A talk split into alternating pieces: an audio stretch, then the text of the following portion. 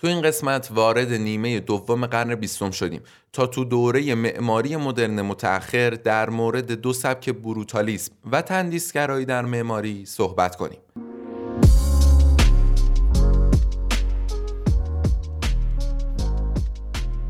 سلام. امیدوارم که حالتون خوب باشه. من بزرگ مهرم از گروه و استودیوی تایملس روم و با پادکست تاریخ معماری در خدمت شما هستم.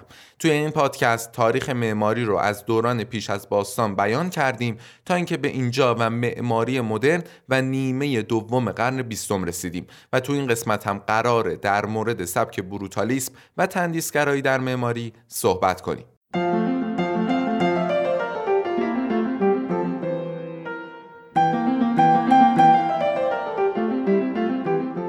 خود بروتال به معنی خشنه و واژه بروتالیسم از اصطلاحی که به بتون خام به خاطر سطح خشن و زمختش دادن گرفته شده. تو این سبک بتون نمادی بارز داره و توی خیلی از ساختمونای این سبک سطح خشن و به اصطلاح بروتال بتون به صورت نمایان ظاهر شده و خیلی از اوقات حتی خط و خطوط قالب بتون روی سطح بتون قابل رویته در واقع در سبک بروتالیسم بتون خام رو با صورت زمخت خودش چه در داخل بنا و چه روی نمای بنا استفاده می‌کنن و از نظرشون همین سطح خشن زیبایی مخصوص خودشو داره و لزومی نداره که ما این خاصیت بتون رو مخفی کنیم یا سعی کنیم که تغییرش بدیم و به اصطلاح نرمش کنیم. علاوه بر نمایش بتون به این شکل تو این سبک اجسام و سازه ساختمون به ویژه تیرها و ستونا به صورت اقراق‌آمیز توی بنا نمایش داده میشه.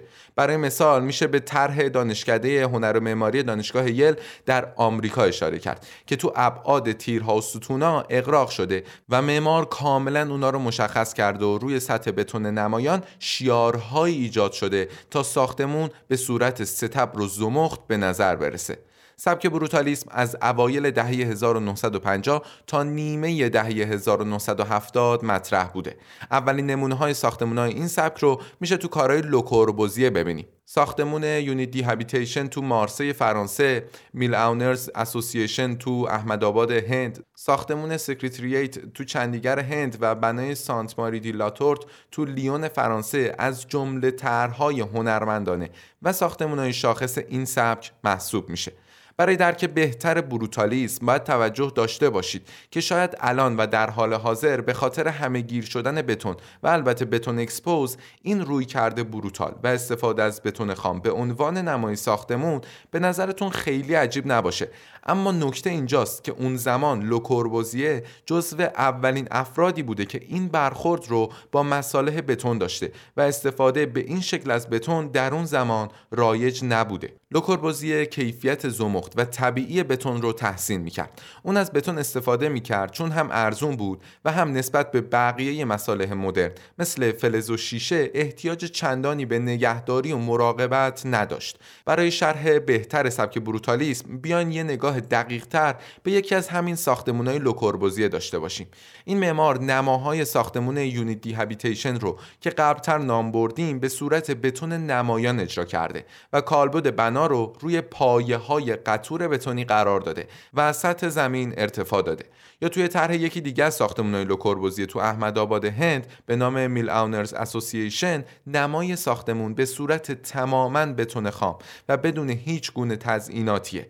علاوه بر لوکوربوزیه یک زن و شوهر معمار انگلیسی هم. به نامهای آلیسون و پیتر اسمیتسون در پدید آوردن سبک بروتالیسم سهم بسزایی داشتند تو سال 1954 لفظ بروتالیسم جدید مطرح میشه که به گروهی از معمارای جوان انگلیسی اطلاق می‌شده که کنار پیتر و آلیسون اسمیتسون جمع شده بودند و همگی شیفته نمایش خام مصالح، فرمها و عملکردها بودند. ساختمون اکونومیست و مجتمع مسکونی باغ رابین هود که هر دو در لندن هستند جزو بناهای این زن و شوهر معمار به سبک بروتالیسمه. از معروفترین ساختمون های داخل ایران هم که از سبک بروتالیسم استفاده کردن میشه به مجتمع مسکونی اکباتان تو تهران اشاره کرد.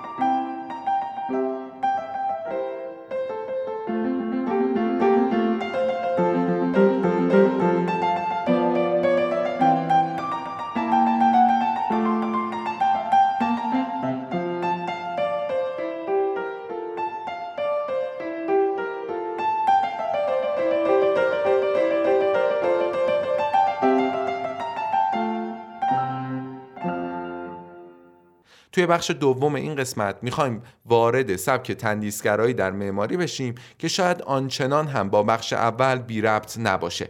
اولین ربطش هم در اینه که مجددا لوکوربوزیه به عنوان نظریه پرداز اصلی معماری مدرن تو نیمه دوم قرن بیستم از عقاید دهه 1920 و 1930 خودش تو معماری فاصله می‌گیره و به جای تکیه به یه معماری ماشینی و صنعتی صرف و طراحی مکعب‌های مدرن به سمت معماری بروتالیسم و همزمان طراحی تندیس‌های احساسگرایانه گرایش پیدا می‌کنه. این موضوع رو میشه تو کارهای دو دهه آخر عمر این معمار مثل کلیسای زیارتی نوتردام دوهو تو شهر رونشان فرانسه و ساختمونای ساخته شده تو چندیگر هند مشاهده کرد. برای مثال سایبان ورودی ساختمون دادگاه های عدالت تو شهر چندیگر هند به صورت تندیس یک دست باز که نماد صداقت سیستم قضایی حکومت هستش توسط این معمار طراحی شده. تمام این بناهای تندیسگرای لوکوربوزیه هم عموما با متریال بتون ساخته شدن و با همون جنس بتون برای ما به نمایش در اومدن.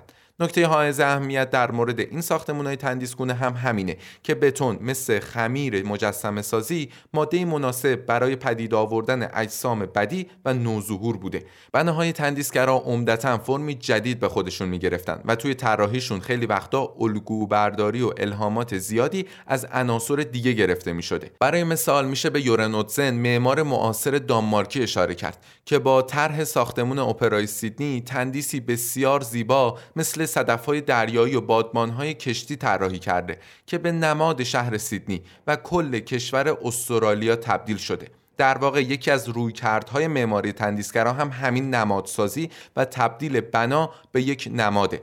مثلا برج آزادی که توسط حسین امانت طراحی شده یک برج تندیسوار ایرانیه که به نماد تهران و ایران تبدیل شده.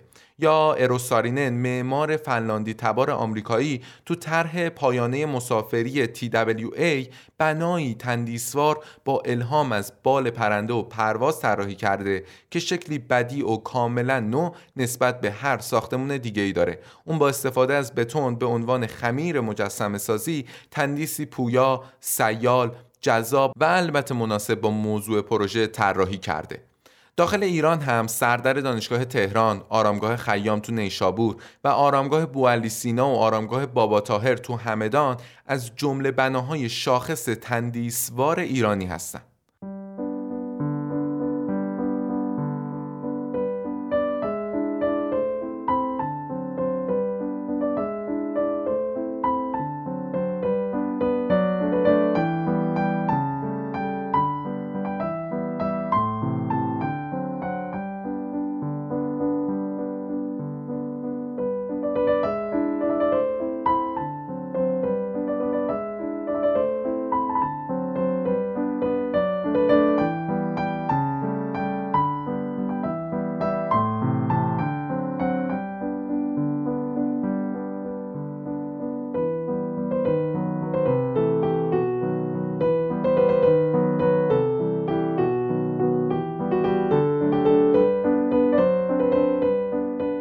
خیلی ممنون بابت وقتی که برای تماشای این قسمت از تاریخ معماری گذاشتین.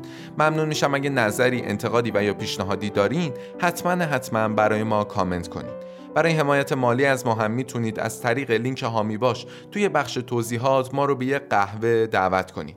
در آخر هم بگم که محتوای تصویری تمام اپیزودهای پادکست تاریخ معماری رو به همراه کلی محتوای دیگه در مورد معماری داخل کانال یوتیوب ما به آدرس timelessroom.architect می‌تونید مشاهده کنید. خیلی ممنون از همراهیتون. خدا نگهدار.